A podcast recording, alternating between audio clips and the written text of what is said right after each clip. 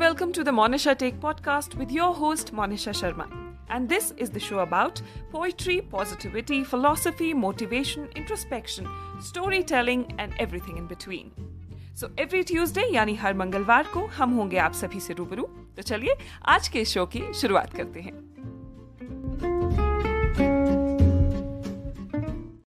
नमस्कार the Monisha tech podcast के इस नए एपिसोड में आप सभी का स्वागत है तो दोस्तों, आज की कहानी में हम जानेंगे कि जीवन में सबसे बड़ा धन क्या है। तो हुआ यूँ कि एक गाँव में रामदीन नामक एक गरीब मजदूर रहता था। वह रोज कमाता और रोज खाता, घर परिवार सुखी था, लेकिन रामदीन सुखी नहीं था। वह हमेशा सोचता रहता कि कुछ ऐसा हो जाए जिससे मेरे पास ढेर सारी दौलत आ जाए। इसी बात की प्रार्थना वह भगवान शंकर से रोज करता। कभी कभी भगवान से लड़ने बैठ जाता कि वे उसकी प्रार्थना नहीं सुनते। एक दिन जब वह अपने काम पर जा रहा था तो अचानक भगवान शंकर उसके सामने प्रकट हो गए और बोले, रामदीन, मैं तेरी भक्ति से बड़ा प्रसन्न हूँ। मांग क्या माँगता है? साक्षात शंकर भगवान को सामने देखकर रामदीन घबरा गया। उसने तो सोचा भी नहीं था कि भगवान कभी इस तरह भी उसका रास्ता रोक सकते हैं। उसके मुँह से डर और आश्चर्य के मारे आवाज़ भी नहीं निकली। भगवान फिर बोले, बोल रामदीन, क्या चाहिए? जो इच्छा हो मांग।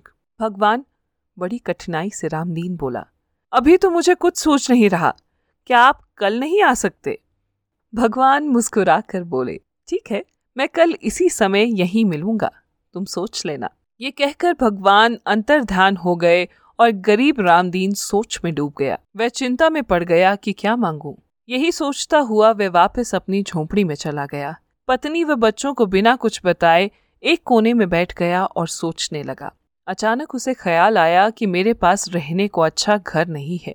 ये टूटी फूटी झोंपड़ी ही तो है। तो क्यों ना भगवान से एक बढ़िया सा मकान मांग लिया जाए? आखिर जमींदार कितने बड़े मकान में रहता है? जमींदार का गाँव वालों पर कितना रौब है? मैं भी जमींदार बनकर गाँव वालों पर रौब डालूँगा? सब मुझसे ईर्षा करेंगे। बस उसने सोच लिया कि वह भगवान से जमींदारी मांग लेगा। मगर अगले ही पल वह चौंका। अरे, जमींदार क्या होता है? जमींदार से बड़ा तो राजा का मंत्री होता है। जब मंत्री जमींदार के पास कर लेने आता है तो जमींदार कैसे हाथ जोड़कर गिड़गिड़ाता है और उसकी खातेदारी भी करता है। नहीं नहीं, जमींदार छोटी चीज़ है। मैं तो भगवान से मंत्री पद मांगूँगा। मंत्री का रौब ज़्यादा होता है। मगर एक बार फिर वह चौंका। मंत्री तो राजा का सेवक होता है। सबसे बड़ा तो राजा होता है। राजा का तो हुक्म ही कानून होता है। जब भगवान ने मन मांगी मुराद पूरी करने का वादा किया है तो राजपाट क्यों ना मांग लूँ? बस, उसने फैसला कर लिया कि राजा बनूँगा। यह फैसला करके वह बिस्तर पर लेट गया। अब उसके मन में आया कि साधारण राजा क्या बनना?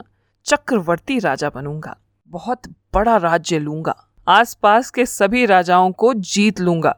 इस प्रकार वह जितना सोचता, उसकी इच्छाएँ उतनी ही बढ़ती जाती। इसी कश्मकश में रात गुजर गई और सवेरा हो गया। रामदीन उठकर भगवान से मिलने भागा, मगर इतना सोचने के बाद भी वह कोई फैसला नहीं कर सका।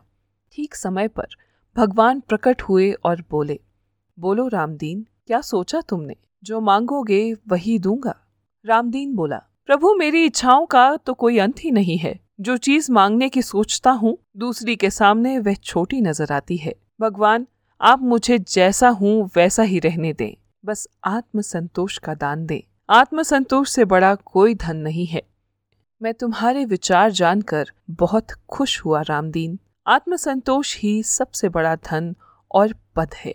जिसके पास आत्मसंतोष नहीं, वह संसार का सारा धन लेकर भी सुखी नहीं हो सकता। मैं तुम्हें इस धन से माला माल करता हूँ। तथास्तु। ये कहकर भगवान अंतर्धान हो गए और उस दिन के बाद रामदीन कभी दुखी नहीं रहा। तो ये थी आप सभी के लिए आज की कहानी। मैं उम्मीद करती हूँ कि ये कहानी और इस कहानी का संदेश आप सभी को पसंद आया होगा। दोस्तों, हम सभी जानते हैं कि इंसान की इच्छाओं का कोई अंत नहीं है। इन इच्छाओं के पीछे भागते भागते हमारी ज़िंदगी खत्म हो जाती है, मगर हमारी इच्छाएँ खत्म नहीं होती। तो अगली बार अगर भगवान के सामने आप बैठकर कुछ मांगे तो कोई वस्तु, चीज़ या धन नहीं आत्म संतोष मांगे। धन्यवाद। तो दोस्तों, ये थी आप सभी के लिए आज की कहानी। अगर आज की ये कहानी पसंद आई हो तो इसे शेयर करना मत भूलिएगा।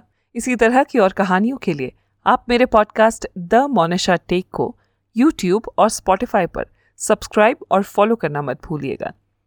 धन्यवाद।